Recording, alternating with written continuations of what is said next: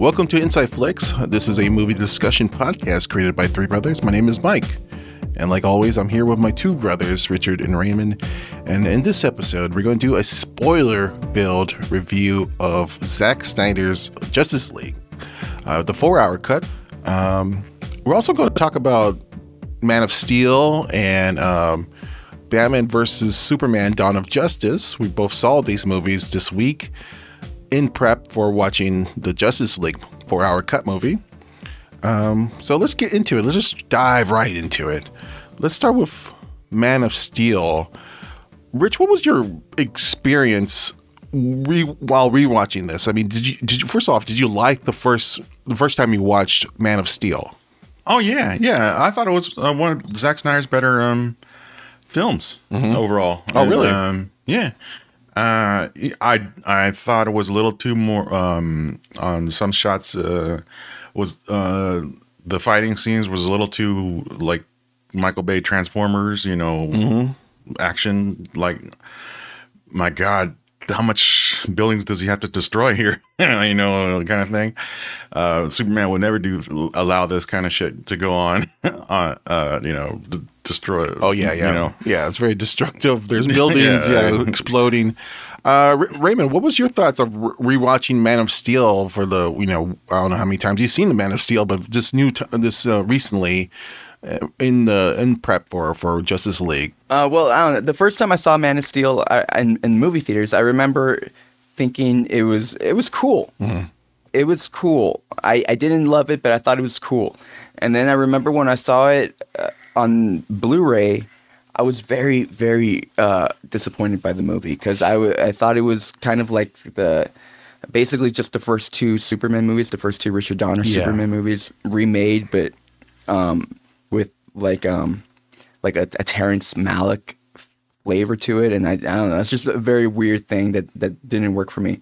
And uh, revisiting the movie for you know going going to watch the four hour cut of Snyder of Snyder's Justice League, I, I my opinion hasn't really changed on the movie, but I I appreciate it a lot more because it is a very auteur take on Superman, and uh, I appreciate the movie. Um, there, there's definitely a lot of stuff that's fantastic about it. Like I've always loved the Krypton stuff, the opening Krypton Yeah. stuff is absolutely amazing.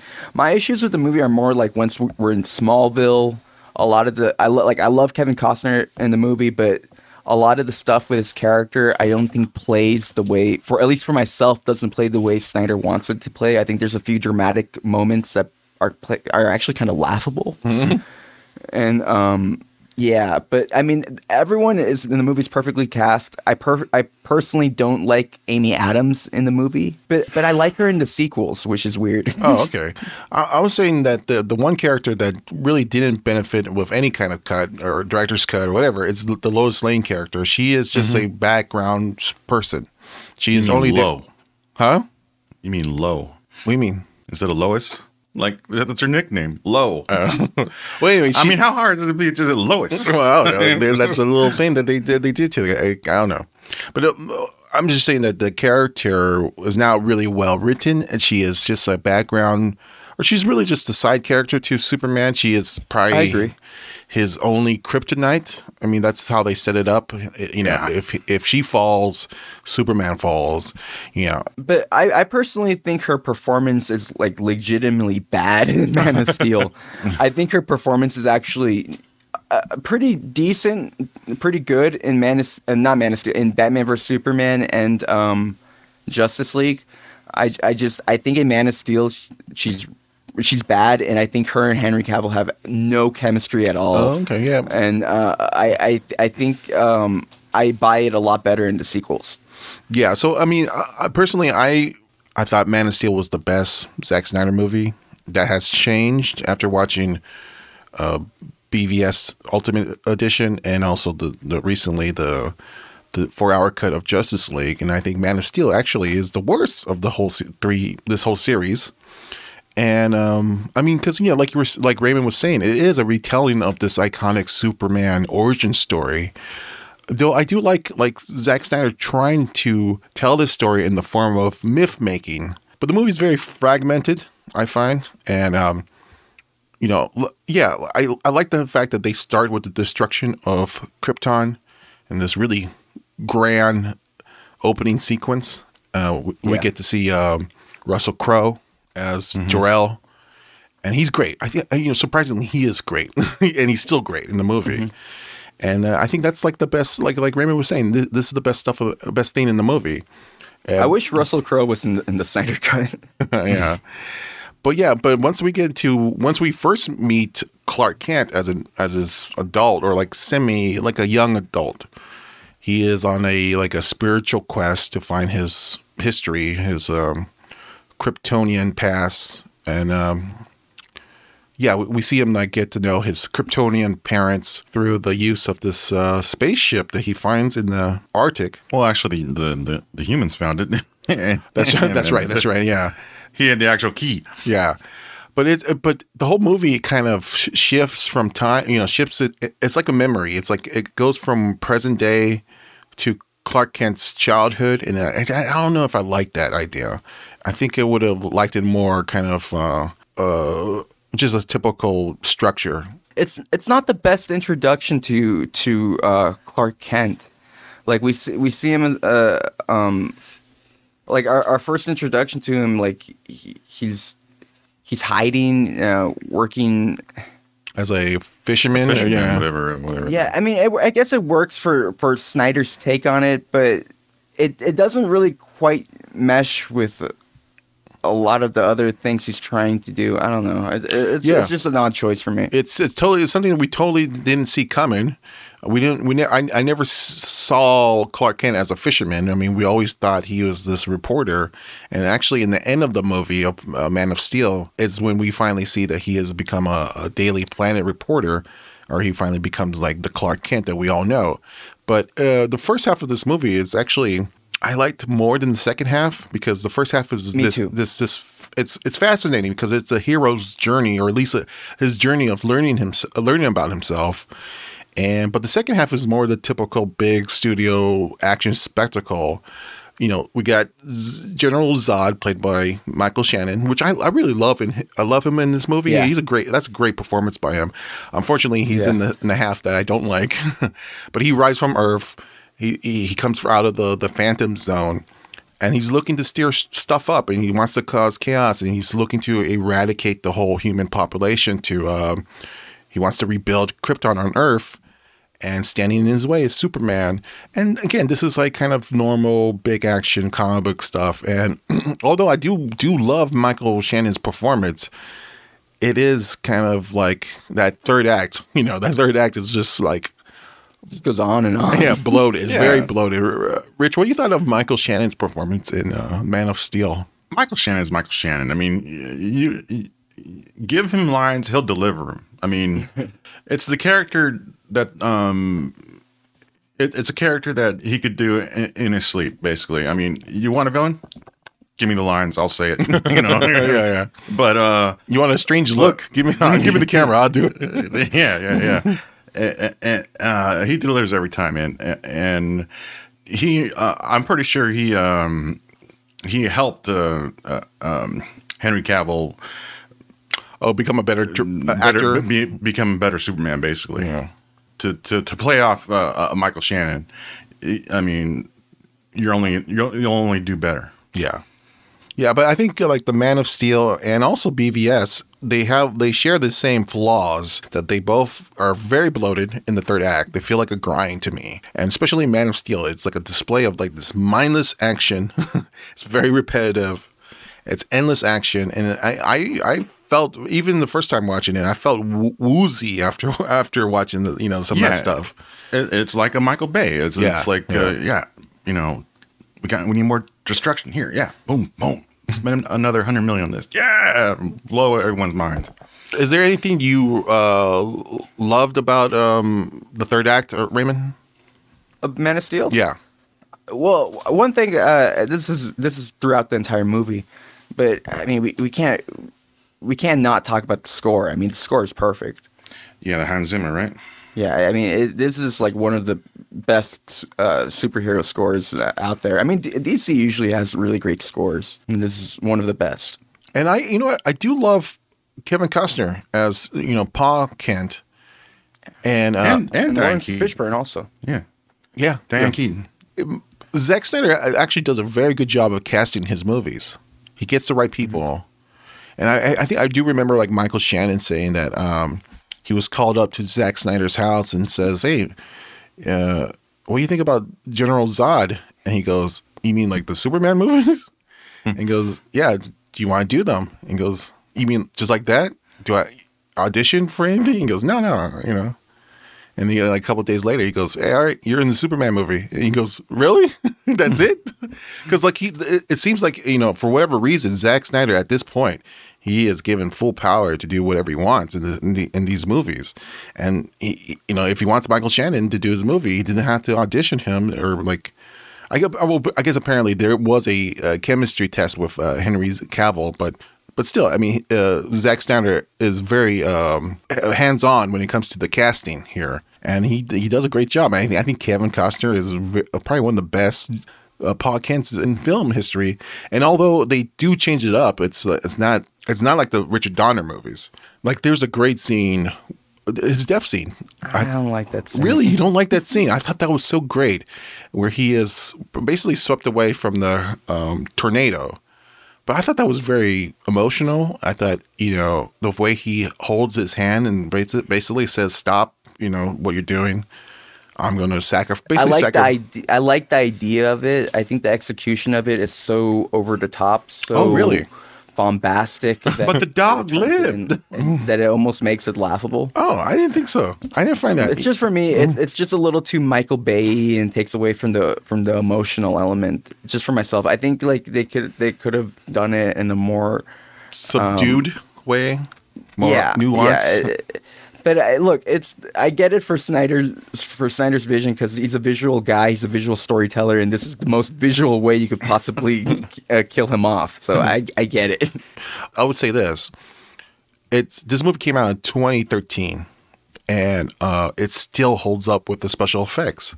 The special effects in this movie is astounding, and uh, if you see the ba- uh, the behind the scenes stuff you see that they're really kind of wearing the leotard. At least Michael Shannon's wearing the leotard, and in the movie, all of it his um, his armor is all CGI, and I I just oh wow, it's flawless. Really, maybe it's because the color timing is so muted, but um, it's great. It's really great. It holds up, and the way that uh, Henry Cavill or Superman flies in the movie, I thought that was so good. It, it feels like he's floating. It feels like he would do this in real life.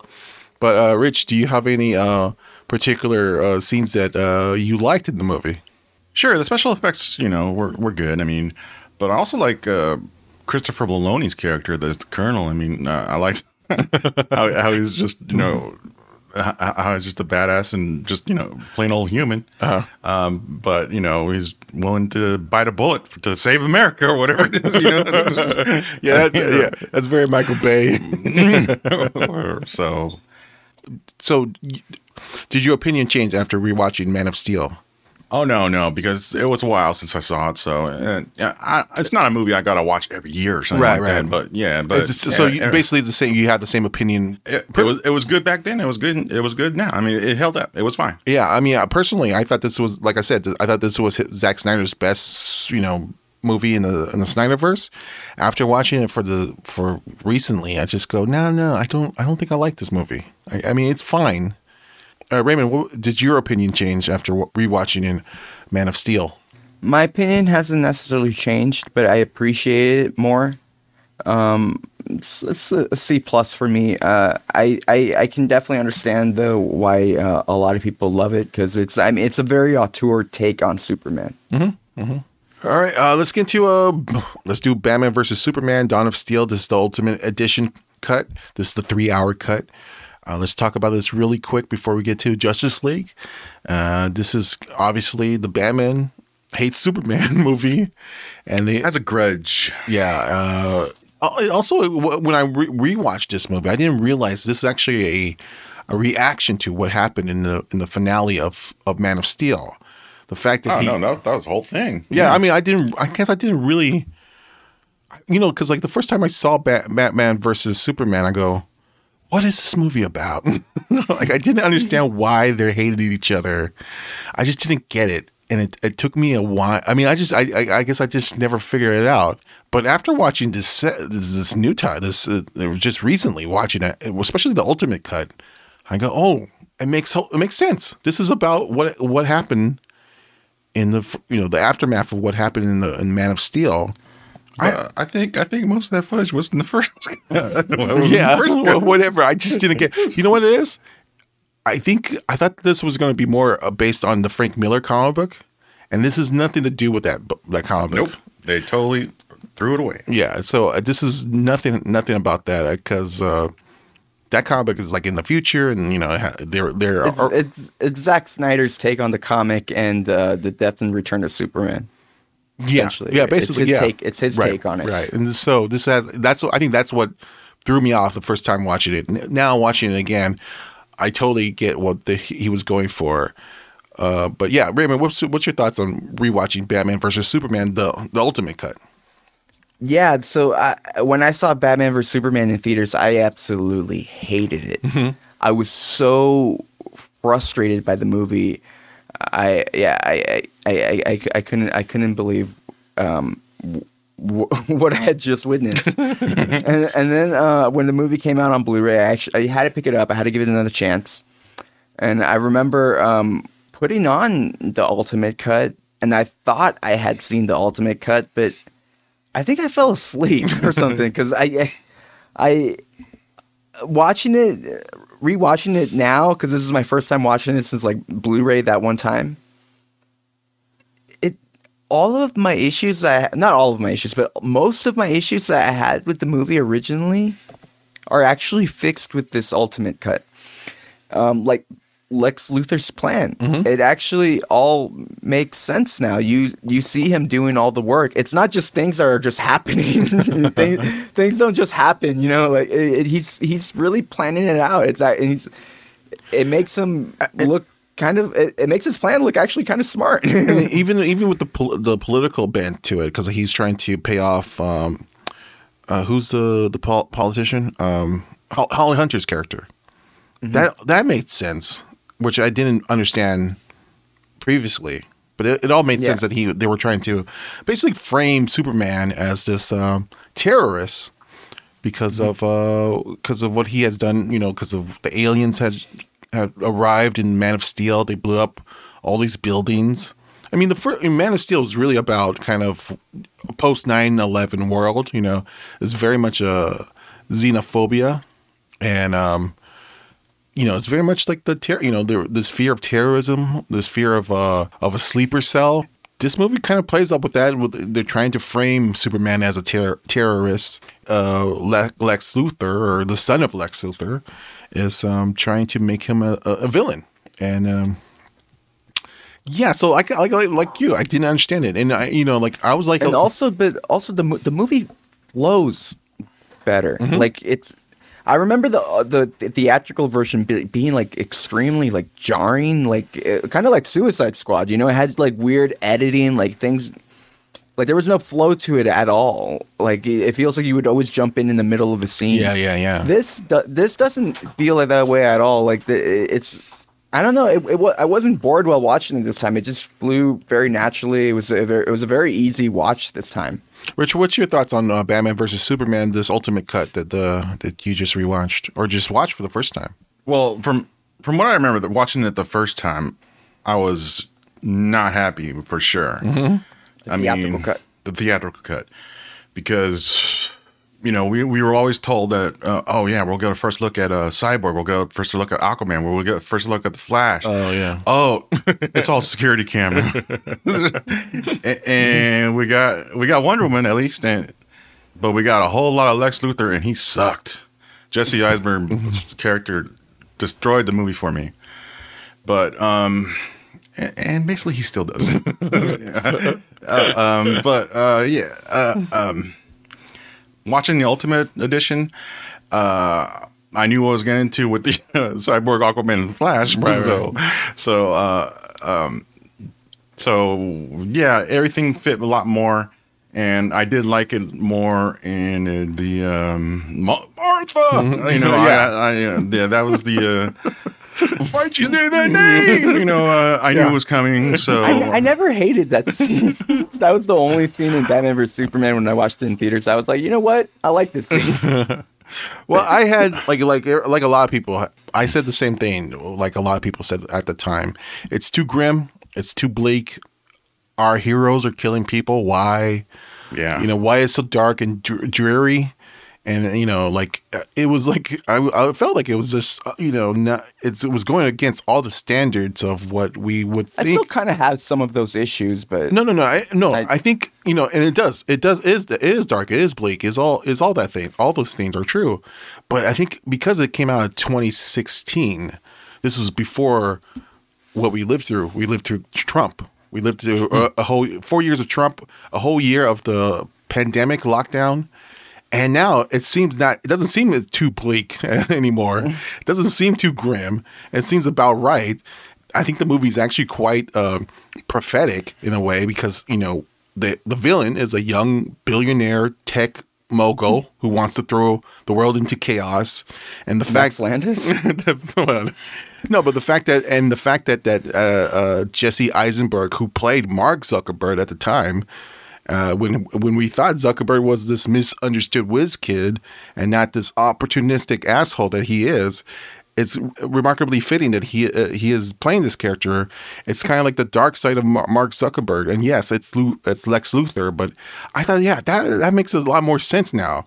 And you know, Daily Planet in the movie is this iconic newspaper company that only cares about publishing salacious news stories instead of really investigating stories that they that may you know benefit the readers that's something that's going on right now. You know, so uh, you know, and Batman is this police supported crime fighter who is stepping over the line because he has become this uh, ruthless vil- um vigilante.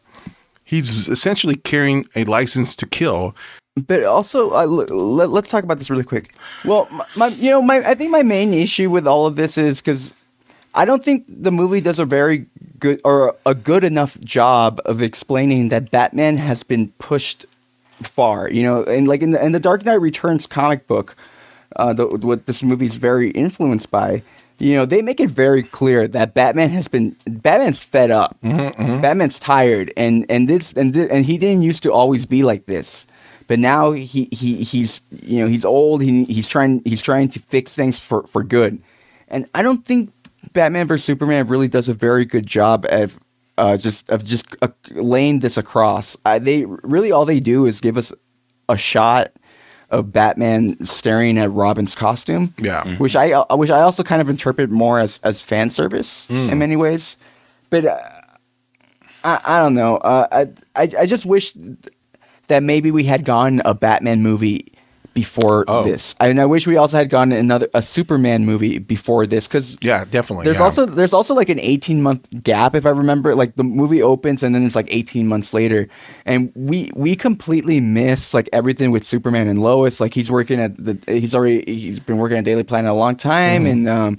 the, the Superman and Lois are like have a very strong relationship. I mean, we didn't see anything happen. Like Mm-hmm. in the in Man of Steel, they barely knew each other. yeah, yeah, yeah. And it's like I would have loved if we had just gotten a Superman movie that maybe was focused on Lex Luthor, really develop the character, dedicate a whole film to him, and uh, may, maybe even have uh, maybe even end Man of Steel two with a scene like where uh, Lex Luthor frames Superman. He succeeds at framing Superman and having the whole world against him. That would be an interesting way to maybe set up Batman versus Superman. Um, because I just think the movie's trying to do way too many things. yeah, yeah. I, I think you're right. I mean, uh, the leap they, they take a major leap from Man of Steel to to Batman versus Superman. I mean, But that, I blame the studio for all of that. Yeah, yeah. I mean, because Batman, uh, Batman versus Superman came out in 2016, and Justice League, the original cut, came out a year later. So basically, I think they filmed it. That's crazy. They filmed it like the almost the same time, right? Uh, seems like it. Yeah, Or yeah. like, uh, Back to back. like back to yeah, back to back. because remember, Batman vs Superman. I remember Batman vs Superman came out in theaters, and then like the reception for the movie was coming out, and it's like, oh crap, you know, Justice League starts filming in like a week, yeah, yeah, and that's when that's when uh, they started, you know, changing everything. Yeah. yeah, yeah. I mean, the, the yeah, the Warner Brothers, they just were just react. They were just reacting. Uh, because of the whatever the fans were Yeah. saying, what- whatever the critics And were Justice saying. Justice League and Suicide Squad got screwed. Yeah, yeah. So, um, but what I was trying to say about how you know these these pl- these storylines in the movie that I everyone was saying it was like too bleak or too grim. The now it feels more like it's more rooted in some kind of um, you know reality. I mean, like there there's scenes here where there's public protests. Uh, there's scenes of civil civil unrest. There's even a scene of a, a desecration of a of a statue, a Superman statue. This all seems like it came out of uh, uh, just recently, you know. and but the, the fact that this came out, what the, the 2016, which was like, you know, before Trump, before uh, the pandemic. I'm just saying that it makes a lot more sense watching it now, or at least for me, it made a lot more sense uh, uh, rewatching it the, this ultimate cut, and I, I, I, I it feels more grounded, you know, and uh, Yeah. I love the fact that it is dark and it is it's it is nothing like the Marvel uh, films. Um, yeah, like like what Richard was saying, the Martha scene still doesn't work for me. I love the idea of it.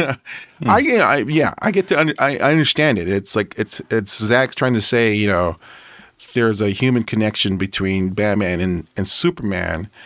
to to me to me it's a bit a bit a bit more than that. To me it's Batman coming to the realization that Superman is more human than him. Oh, I don't know about more human, but I think he really sees him as human for the first time. Because Superman, I mean, Batman has is, is not really human. He doesn't have a real uh, social life. He's he's Batman. You know, Bruce Wayne's like Bruce Wayne's dead. You know what I mean? Bruce, uh, Bat Bat uh, Superman's able to do things that Bruce Wayne wishes he could do. That's good. and good I think point. that that that's Superman really. I mean, that's Batman really just coming to the realization, like, what am I doing? What am I? I'm I'm this guy's more human than I am. Well, I think it's Batman really saw Superman as this terrorist. He really sees this guy as like a foreigner or an alien, an immigrant, you could say.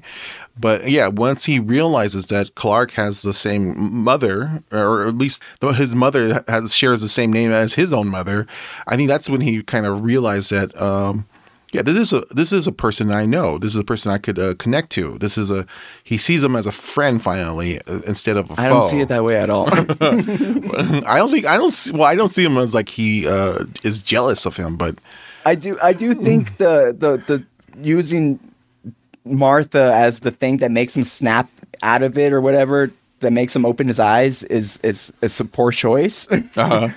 well, you But, know, no, pro- um, you know, actually, I, I don't mind that. My my problem was that Ben Affleck's reaction. I think the way he Why'd played you it. say that name? Yeah, he goes. He goes. Uh, I love it. What does it mean? And then Ken does a double take. When he went does one of those double takes, and then why do you say that name? It feels very comical. It feels like he was doing like a Jimmy Kimmel skit. You know. No, It the, feels the like- it feels- comical part. The comical part is when Amy Adams shows up out of nowhere to explain Oh yeah, yeah, that's, yeah, yeah, that's that's true. Yeah, yeah. It's his mother. It's his mother.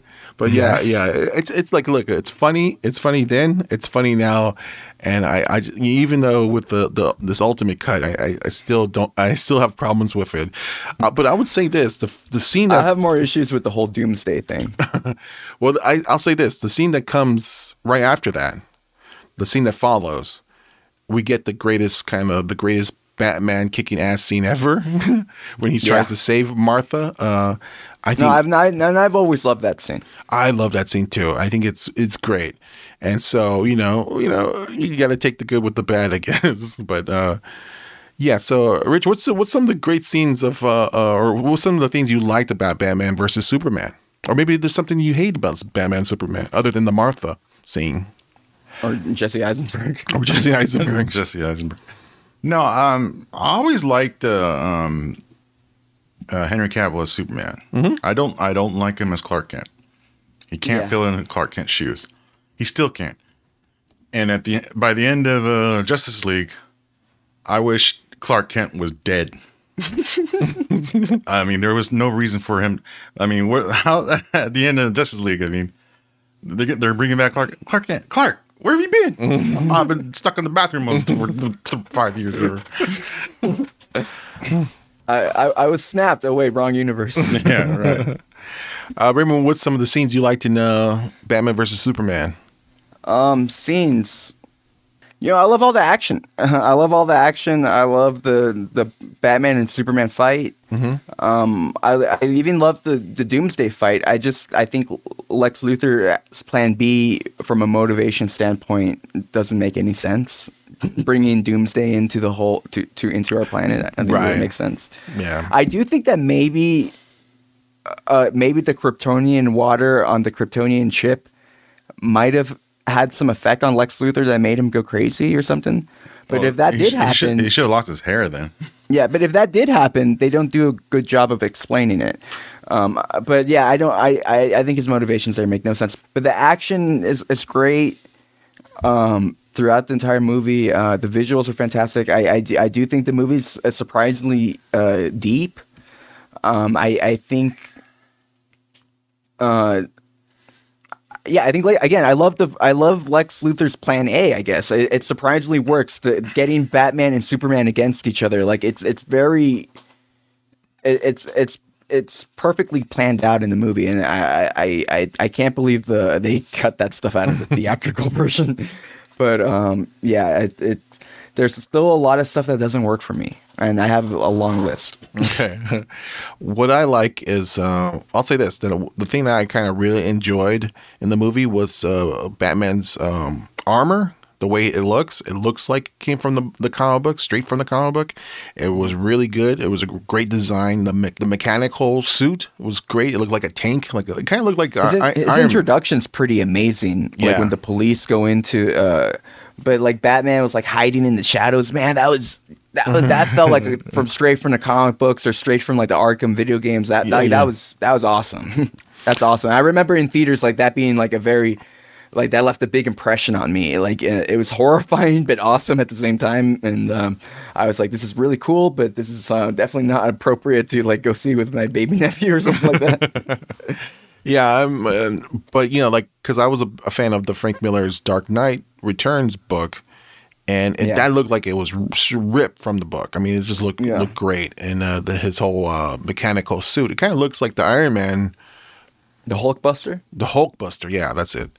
Kind of remind me of that. Um, also, you know, like I, I should mention that I really enjoyed Jeremy Irons as uh, as Alfred. I Oh, love he's great in, in this and Justice League. yeah, I love his take as this kind of he is a butler, but he's also kind of like this uh like Batman like a, he's a gadget He's, guy. he's the man in the head. He's the guy with the headpiece. yeah. and he's also like very he's a gadget guy. He helps out with the making the gadgets for Batman. I thought I love all that stuff. That's great. I love that he is more proactive in in, in Batman's uh you know uh, you know he's more Crime work? his crime work, yeah, his detective work. He's a, a, very proactive uh, person in his life, not just a guy who kind of just opens the doors or gets uh, tea for everybody. He does do that. There's But, some great tea jokes in the in Snyder cut. Rich, uh, what? Let me ask you this: Do you like Jeremy Irons as Alfred? Oh yeah, uh, yeah. Irons is uh, is is just one of those actors you could uh, throw in, and uh, you need an old man. yeah, I mean he's a good, perfect choice to replace Michael Caine. Mm-hmm. He he was uh, for one time he was the, the Daniel Day Lewis for uh, the '90s or whatever. Yeah. Eh, No, but uh, what his version of Alfred? He is, uh, you know, he's not just the guy who just opens the door for people and says, you know, here's a Master Bruce or whatever. You know, he's he actually he he kind of is his sidekick, his main sidekick in the in the in uh, in these movies. yeah, he's very believable as being you know uh, you know pretty much you know a father figure to the uh, Bruce Wayne whatever like and. uh Yeah, they're like best buds. they're Yeah, the only. like- they're like both of them are very sad ca- characters because they're like their only friends. yeah, I mean, I mean, it's the only family Bruce has got. I mean, Yeah. the only one. Yeah. So you know, originally I would probably give this, you know, the original cut. I probably would grade it as something like a like a like a D. That's how much I hated it back then. Now I, I with this ultimate cut, I really enjoyed it. I, I, I love that it's totally different from the Marvel movies. So now I'm giving this a I'll I'll, I'll give this a B. That's how much I enjoyed this. Wow. Yeah, this is I this is a 180 with this movie. This is a I was shocked at how much I loved the first half. Again, like I have problems with like like Man of Steel, I had problems with the third act where it just goes on and on with the action. but I think it, it made more sense than Man, Man of Steel, or at least it didn't feel it.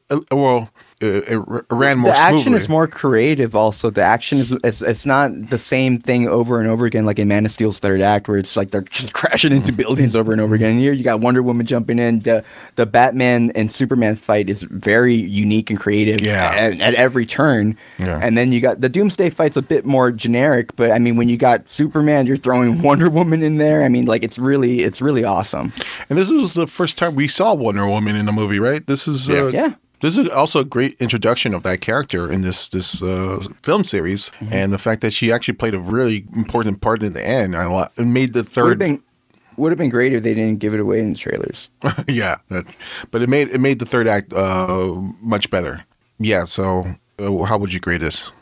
Um, I would actually uh, agree with you, Mike. I give it a B. Uh, I have a lot of uh, problems with it, but I, I really appreciate the the auteur take here, and it, it actually it's a it's a take that I appreciate a lot more than Man of Steel.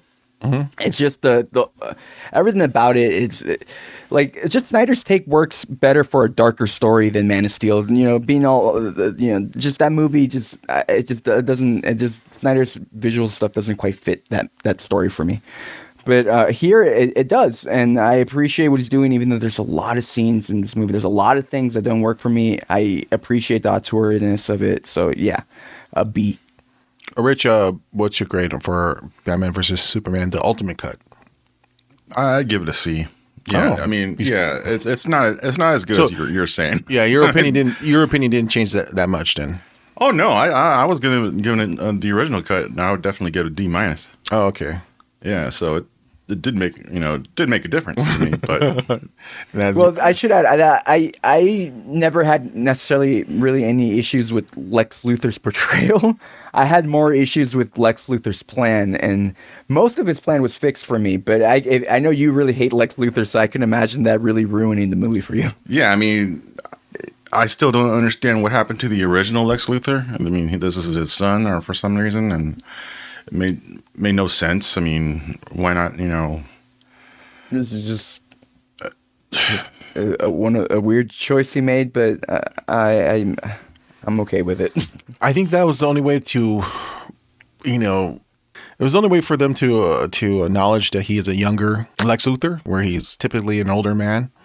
I think that's why they said son of Lex Luthor, which Yeah. maybe you know maybe it wasn't a great, great idea, but yeah, no, I mean, it was just that Jesse, Jesse Eisenberg was available, and they said, "Oh, you know what? We'll make him son." you know, that's all. That's all it was.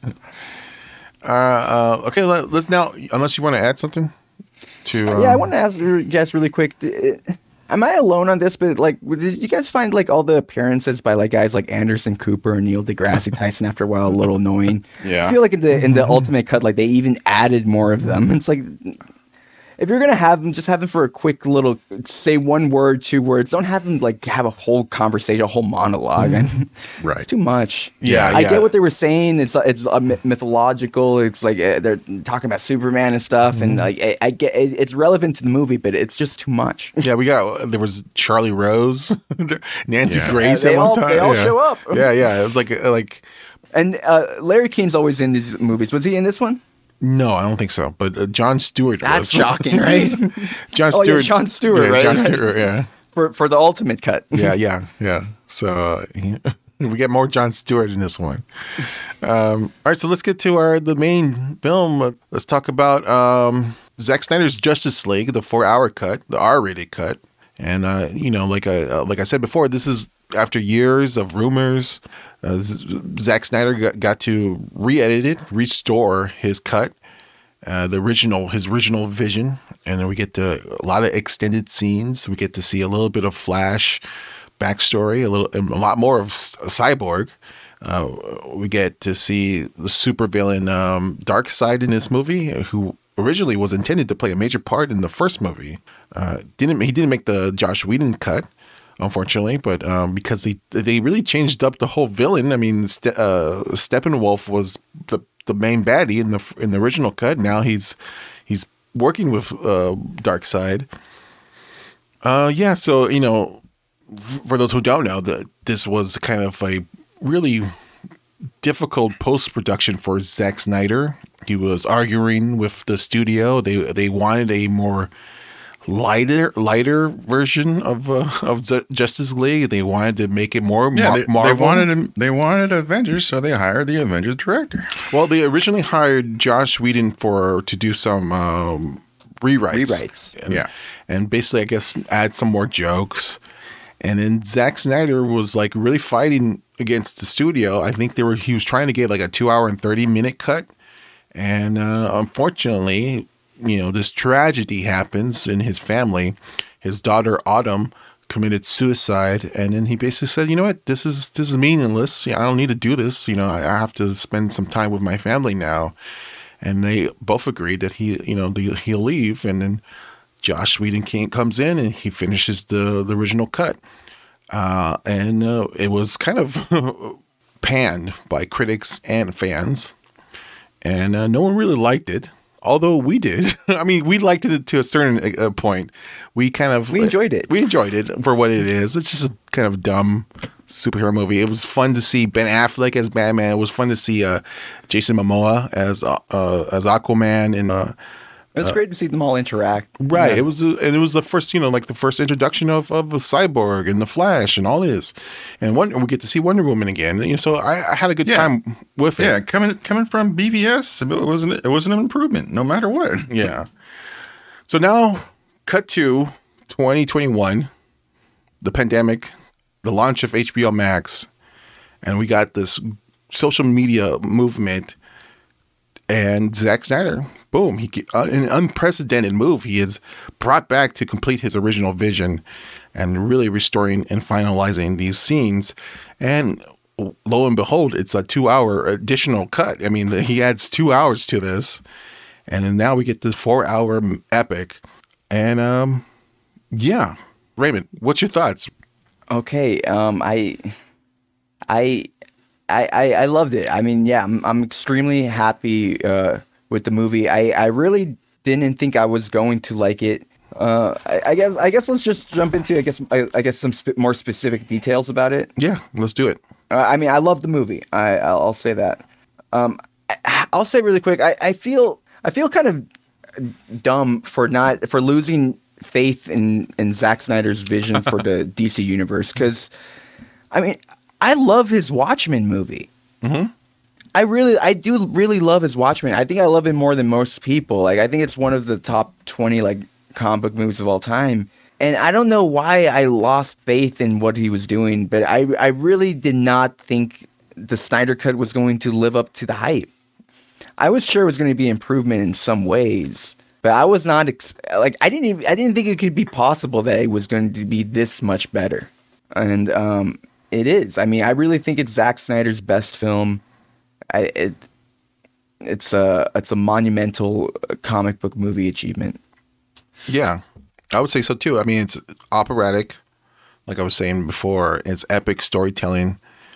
You know, it's it's some of the most beautiful imagery in a superhero movie ever. And, the I score doubt is awesome. which one.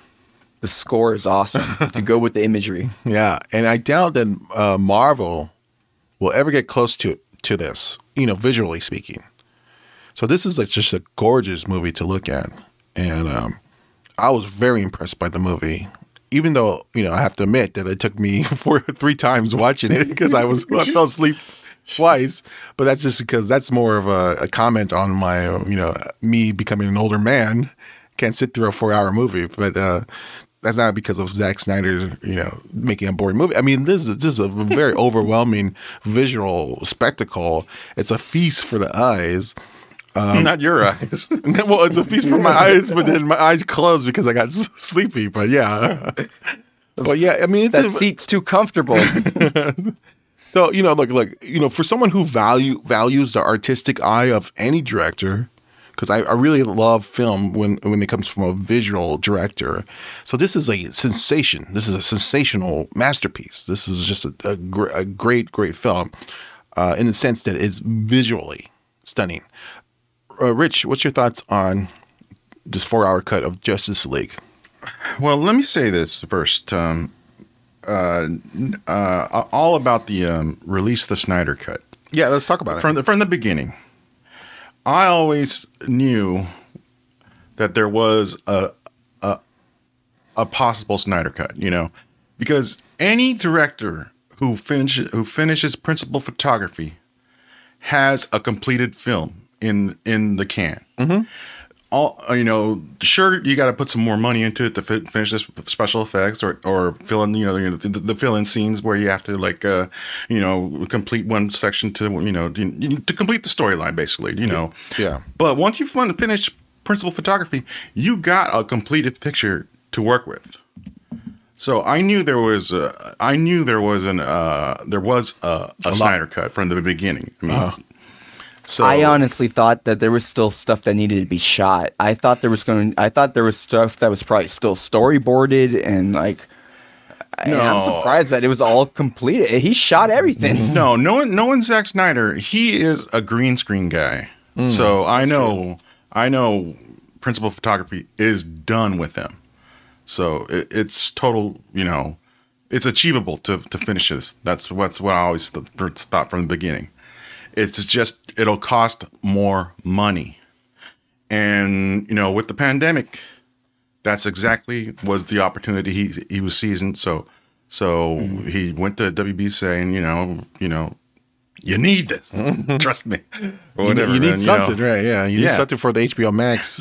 Yeah. He gave him Yeah, he price. and- presented. They had yeah. a screening. He presented them the uh, like his uh, hi the, whatever he had on his laptop. You know, uh, the, his work print cutter. Really? Yeah, he they they pres- they had a screening and like uh, Christopher Nolan was there and a Walter Hamada and a bunch Oh, wow. of you know Warner Brothers exec- executives, and I think Geoff Johns was there and you know everyone and um, they they they came to this decision. Yeah, and everybody who uh, was uh, in, um, because uh, WB has been in shambles, you know, ever since you know 2015 or whatever. I mean, The executives you talk about? yeah, yeah. Um, was who was it? J.J. Abrams now or something like that? You know, you know. I mean, there's Oh, always, you know, you know. I mean, Every every every seven years, there's a new guy comes in. no, it's even less. Probably, I yeah, mean, yeah. I mean, I mean, whoever has a hit is in charge, and no one has had a hit basically. I mean, so. But did I believe that Zack Snyder had a a good film in his in his mind?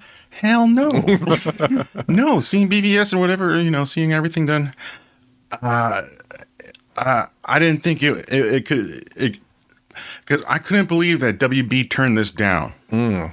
Th- I mean, I could I could definitely see a three hour cut that would be perfect, you know, to put into theaters. Yeah. But it would not be. It would be too risky. It would be pushing the R rated, or you know, the R You rated. could you could make this movie PG thirteen if you remove the, the the cussing, and you could still keep one f bomb. I think only one of the f bombs in this movie was actually important, and it was from the epilogue, which it didn't even need to be included in the Absolutely, the epilogue, uh, epilogue doesn't deserve to be But you got to admit, since this is the spoiler review, I'll say it. That that line with with Bat, with Batman about Harley Quinn and stuff to Joker, that, Yeah. that, that is a great line. That is a great moment, and Batman, uh, Ben Affleck delivers it like is perfectly. Yeah. I, I love it. Yeah. Yeah, it, it was a tit for tat scene. But yeah. but Jared Leto's Joker was horrible. Really, Yeah. really, I, I didn't mind uh, his Joker. I still don't I mind. thought I, I liked him better in Suicide Squad than I did in this. and it was shot horribly. I mean, it looked like they they Well, filmed him in I a closet sh- or something. I think they shot it um, separately. yeah, I of don't course. think- I- I yeah, it don't- was. yeah. It, it was probably in a hotel room somewhere. no, no, I Yeah, think I it was. don't- I think it was in the studio, but yeah, they would have shot it in a hotel room. Well, I think Flash. I think Flash actually shot his on through a Zoom phone call. Yeah. and same for uh, Henry, Henry Lennox. Is that his name? yeah, Martian Manhunter. Yeah, I think uh, I think he was also through. He shot his through a Zoom call.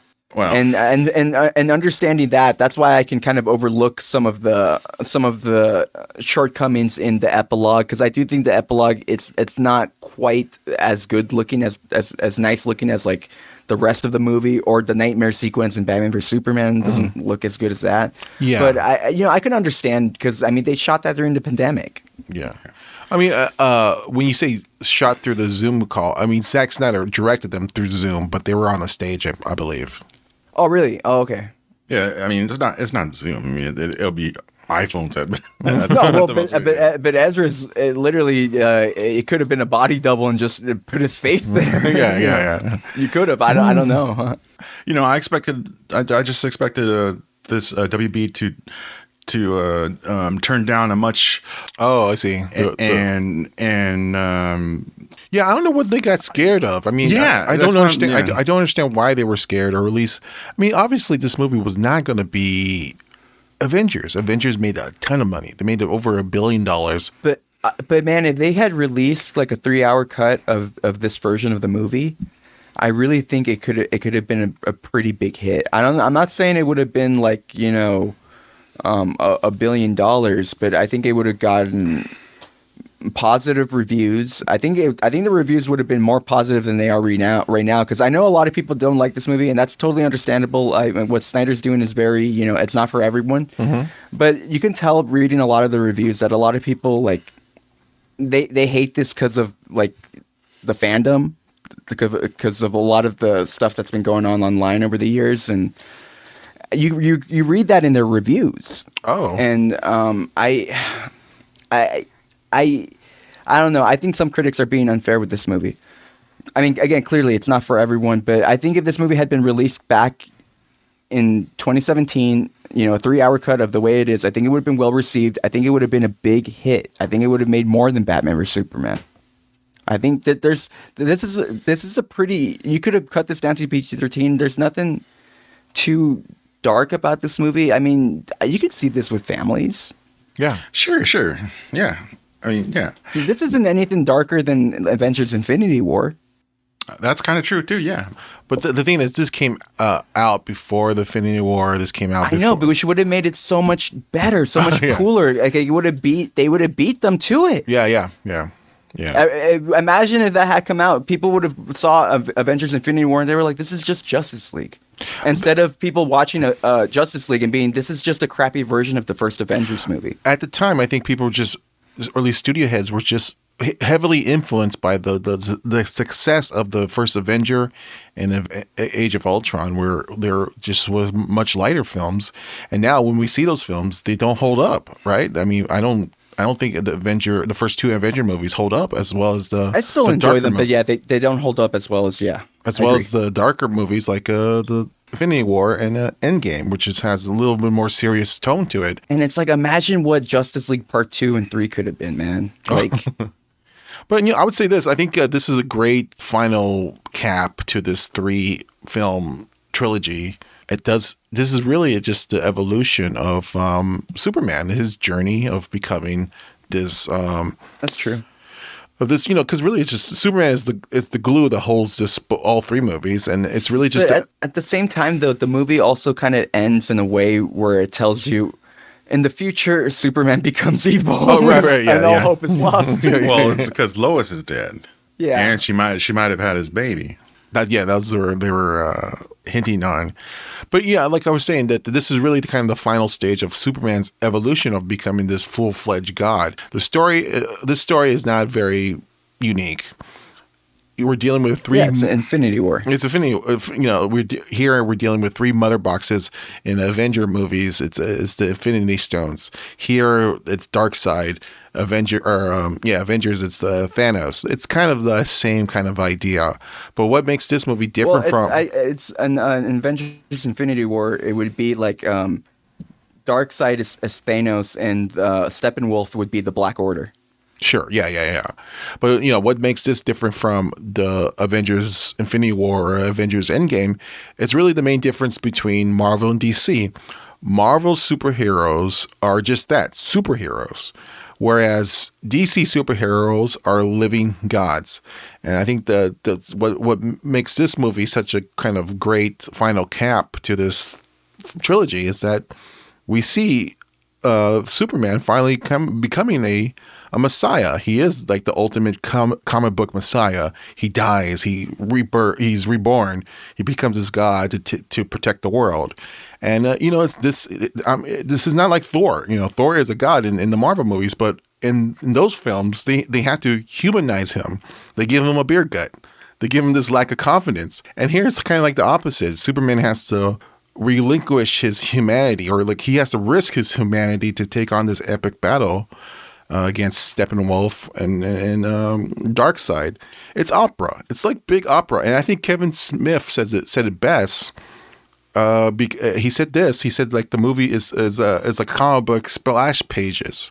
That's what this movie is. This is a whole bunch of comic book splash pl- pages, and it- it's something that I never have seen before in a comic book movie. This feels like a '90s comic book movie come to life. This feels like something. Uh, A, a '90s comic. Yeah, this feels like a '90s comic. This feels like something like Dale Keown would have drawn. Did you guys ever read the uh, the Grant Morrison any of the Grant Morrison DC comics? No, I was not a big uh, DC guy. I was a Marvel guy. But, this this really this really kind of to me kind of at at, ver- at various moments felt like Grant Morrison stuff come to life. Oh, maybe, yeah, various yeah. eh, various parts because like uh, like eh, uh, all the Darkseid stuff like took me back to like the the more like kind of like Final Crisis like darker more like end of the world type stuff. And then like uh like when Martian Manhunter like shows up like that kind of it kind of evoked like the more kind of lighthearted uh comics that he was doing and uh yeah I mean the J- J- J- JLA comics that he was doing and it really yeah to me it really felt like comic like the comics come to life it felt like the injustice video games come to life Yeah. and the, the even the arkham video games like it, it, this this is like the everything great about dc like just put on the big screen come to life in live action Yeah, um, like I remember in the JLA comic books, I believe Keith Giffen drew, drew those in the nineties. This feels like that. Very much like George Perez, who's a great comic book artist. Yeah. Also, uh, Alex Ross. There's a lot of Alex Ross in Yeah. this movie.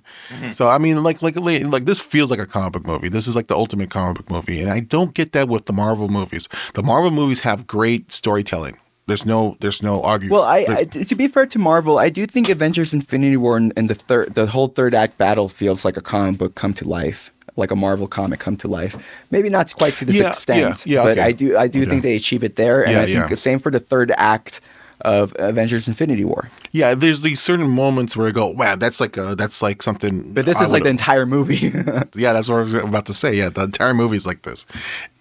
I don't think I don't think Zack had it in him to, to pull this off, but he did, and you know, I mean, it's and it's weird because now, you know, like up until like a week ago, I felt like these movies were like total fiascos. You know, there was, there was jokes. We were joking about this. We were joking you, about this. You could probably go back and listen to our Birds of Prey review, and we're we're making fun of these. Yeah, we're, we're and we were joking about how they were making this, you know, four hour cut and how it's going to be so stupid.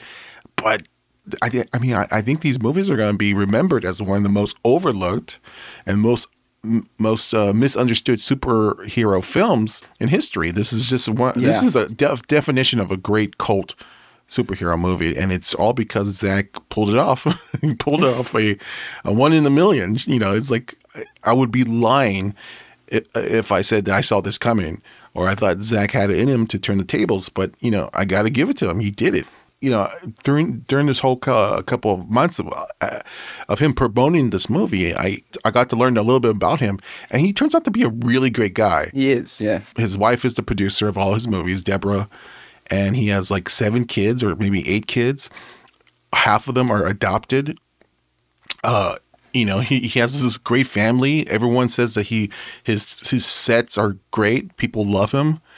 And for whatever reason, because he has slow motion, I think he's a he's um like a Michael Bay asshole or something. Like he, you know, Because he shoot likes because he likes Vero. because he likes Miro, the social network. I think he's like the the Guy Fieri of filmmaking or something. Like he, no, I, I- he's he's a you know, he's like I was saying before in our other episode that he's a visual master, and uh, I, I, I totally uh, took him for granted. I he deserves an apology from me Yeah, me too. this comes in the right time because he can, he's able to put this away after the death of his his, his, daughter, this twenty year old who committed suicide. She was a college student. She wanted to be a writer. She had a future ahead of her, and uh, the fact that she, she he was able to dedicate this movie, and this movie is really just about Which makes the cyborg and um, storyline so much more, I think, powerful. Yeah. Really, kind of like knowing everything that, that happened with Zack. It really makes. Uh, uh, I mean, it's, Cy- Cyborg storyline is perfect. I, I got to say really quick, you know, I absolutely loved um, how the the recent uh, Doom Doom Patrol series handled Cyborg, and they they do his uh, his origin, and they do a bunch of uh, stuff with it, with his father, and I loved all of that. This is like a million times better. this is so much better, and I can't believe uh, J- Geoff Johns would would, you know get in fights with uh, Ray Fisher. And it's like my my take on Cyborg is going to be better. No, it wasn't. this is the best take on Cyborg. this is fantastic. Yeah, Ray, and- Ray Fisher was incredible in the film, and uh, so was Joe Morton. And and Ryan Choi, also the character Ryan Choi, uh, the, the Atom set up in the movie Star Labs. Yeah. That, that's that was a nice addition. I mean, that was a really nice way to include the character. It wasn't like we're we're seeing a guy in a bunch of you know on the on security screens like you said last time. Yeah. For Batman for Superman, like they're they're actually introducing the character, setting him up, and and Zack has been saying recently on interviews that you know he had he did want to do uh, an all Asian cast superhero movie with the Ryan Choi character, you know, taking the taking the mantle of the Atom, and that would have been. That would have been awesome, man. He was doing things. Uh, he was that movie would have been coming out before Shang Chi. Uh, Rich, what you thought of uh, Cyborg? No, I've always been a fan of Cyborg because uh, I always liked uh, Teen, Titans, Titans, with yeah. Teen Titans with George Perez um, artwork, and uh, uh, yeah, Cyborg was always always a great like uh, Frankenstein uh, character, and I and they really play that up in the movie. Yeah. So uh, I knew, I mean, that's a storyline that could have been, I mean, could have been fantastic, and, and I liked it. I mean, but I didn't like him as a quarterback. I like should I have like been should have been running running back, and and uh, um, shouldn't have been a big baby about that. Also about uh, my daddy's not on the stands. Well, cares? that's uh, well, But that's I a think the setup. That's a with- setup. yeah, I know, I know, but I, I, think the bigger, I think the bigger problem is that they, they cast they cast someone that's like you know that doesn't look like a child. Oh yeah, it doesn't look like a teenager, like a typical teenager. Yeah. Yeah, yeah. If, I think if it was like a teenager, it'd be more more sympathetic seeing him cry. But I didn't have issues with that. I have issue. but I really loved how there was almost like a, a, a Peter Weller like RoboCop aspect to him. um, Yeah, Frankenstein, in yeah. the movie. Yeah, I, I, really love that. Yeah, it's great. Yeah, I mean, I, I like I really loved cyborg story in the when I saw the original cut. I go, great, we're gonna get a, like a solo movie of him. Like, unfortunately, we're not gonna get that. But uh, yeah, so I now know, and man, I, I almost feel like if he if, if Ray Fisher didn't like mess things up with Warner Brothers in the past couple months, that now with the positive response and reaction to this film, that like we the Cyborg would have been the, the first movie they would have made. yeah, but then it would have been like directed by Joss Whedon. I, I don't know, I don't know about that because I think I think Snyder would have produced it. I think Snyder would have don't- produced it I like the way he did Wonder Woman, right? I don't know. I mean, he probably he probably has a a a, plan for what the movie would have been. maybe yeah. Because then he he even had plans for like the the Atom movie. He had plans for he sets up the Batman versus Deathstroke movie that was going to be directed by Ben Affleck in this movie. Yeah, I know. I would have loved to see Ben, ben Affleck in the Deathstroke uh, film. That's a I know, that's man. a. I would love to see the apocalyptic or where you're the night the, the nightmare scene. I would like to see a whole movie of that, like a Mad Max I think Batman. that I think that would have been Justice League Part Three. Yeah, that's a lot of movies we have to get through. But I, I would love to see a lot of things. But you know, f- for what it is right now, I think it's a perfect uh, end to this kind of uh, era. Obviously, it seems like with the Flash movie, they're just going to change up the whole universe again and just move into different directions. So I, you know, I'm glad that this movie came out. A four-hour cut. We'll have it. It's perfectly. I mean, really, this movie changes my whole outlook or my whole look at the other movies. I mean, I really see this as a kind of total trilogy here. It all kind of uh, congeals into one big thing. It's like um, there's a connection through all three all three movies. And um, I just really want to mention really quick before we go because I think we're ending things up soon. they used the song uh, "Hallelujah" Yeah. at the end, which is a um, a cover song from a Canadian uh, singer songwriter Allison Crowe, and uh, obviously this is the cover of uh, Leonard Cohen's classic uh, song. right. And this is apparently Autumn, the the Zack Snyder's daughter. This was her favorite song. So it's even more poignant that this was played in the end credits. This is an original co- uh, recording for the movie itself. So, um, yeah, it re- it's a you know like, like I said, it's a very emotional ending to this to this story. I guess maybe that's a transition. Like, were there any things that didn't work for you about the movie? Willem Dafoe's hair. Uh, I would have edited out some of, so edit out a little bit of uh, the Flash, the the hot dog scene. I thought Really? was I thought that was funny. It was too long. It was uh, another. I mean, it, it was it needed more cuts, and also um the What I didn't like about the Flash scene, and I don't, I don't know if you guys will agree with me, but I thought it was so stupid with with the guy with the hamburger. The Oh, guy oh, picking oh, up you- the hamburger he dropped. I was just kept thinking to myself, man, that is Yeah. the dirtiest hamburger. Like yeah. that, that hamburger is gonna have like bugs on it. Why would you do that? Hey man, that was that was my issue with that scene. he's very hungry. Yeah. He's a hungry man. Yeah, and also um, uh, the uh, Wonder Woman, like I mentioned before, the music was horrible. Mm. The choice there was like uh, Well, it, it worked at times. It's just it was overbearing yeah, after a yeah, while. Yeah. That, that was that didn't fit as our new theme or whatever. And um, yeah, and that and the back the bank room scene was was should have been edited a little more. Also, Really, really. yeah, it was a little little too long. It just needs just like the the flash scene. It needed to be a little more, little more chopped up editing wise. Uh, I really loved the the the, the Amazon action sequence uh, with the with the the they're trying to the Yeah. mother box. I mean, uh, that was like kind of like extended scene. Yeah, it was it was way cooler because the effects were actually completed. Yeah. And You know, Steppenwolf that was- looked Steppenwolf is actually not laughable. yeah. I mean, I pretty don't- menacing. why would they change that design to make him look in the in the, in the original theatrical cut? In the original, I think they just wanted to make him human, but they didn't. They didn't have enough time to complete it. They didn't. ha- I mean, they had they had a, a mandate to release it um, on that release date, and if they had delayed it, maybe he would have looked better. But It would be an easier mold for the uh, the, the toy. maybe I don't know. I mean, it just, it just he looks totally hundred percent better in this movie. Uh, yeah, I th- the thing I hated the most probably is the f- the way Flash runs. yeah, It's a little goofy the way he kind of fla- Yeah. you know he. f- but it looks cool in slow motion. I th- I guess they were trying to go for, for that Olympic uh, sliding the i- ice slide. I forget, I don't know what they call it, but I the- think the I think Zack was really speeders? trying to to make it look the way it does on the comics, the way Flash, the way they draw Flash running. Well, it, to me, it seems a little too um, goofy. That's all I can say. Yeah, but I- it's not, I- it's not I that get bad. It's not from. that bad. It's not that bad though.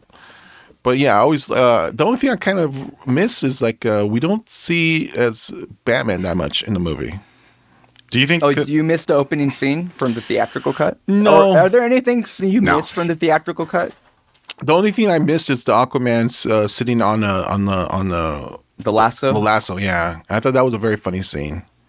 yeah, But that's I like it. that scene, but it, it wouldn't fit in this. It film. wouldn't fit I in this movie. Yeah, I agree. Um, I like the Superman and Flash race from the theatrical cut, but I don't know if that would have fit here either.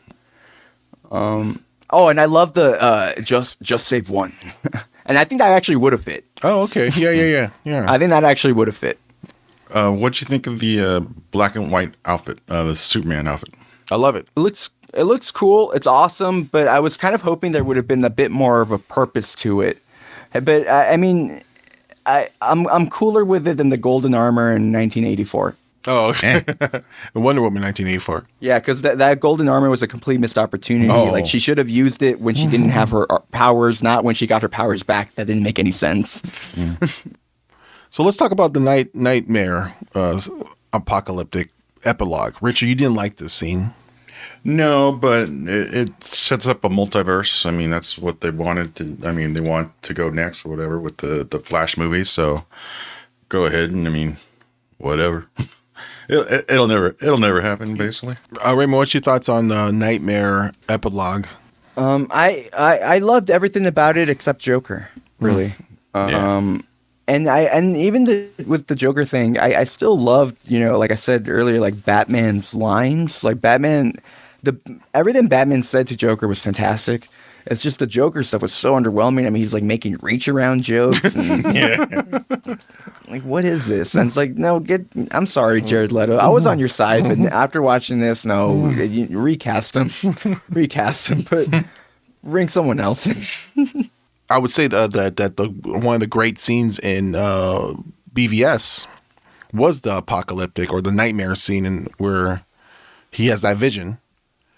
And uh, to see this again, you know, uh, to add a little bit more to the, in, in the Justice League, I, I loved it. Yeah, um, I want, I want, I now want to see, you know, the, the completion of Flash in the in the nightmare sequence, going back to tell uh, Bruce Wayne that Lois is the key.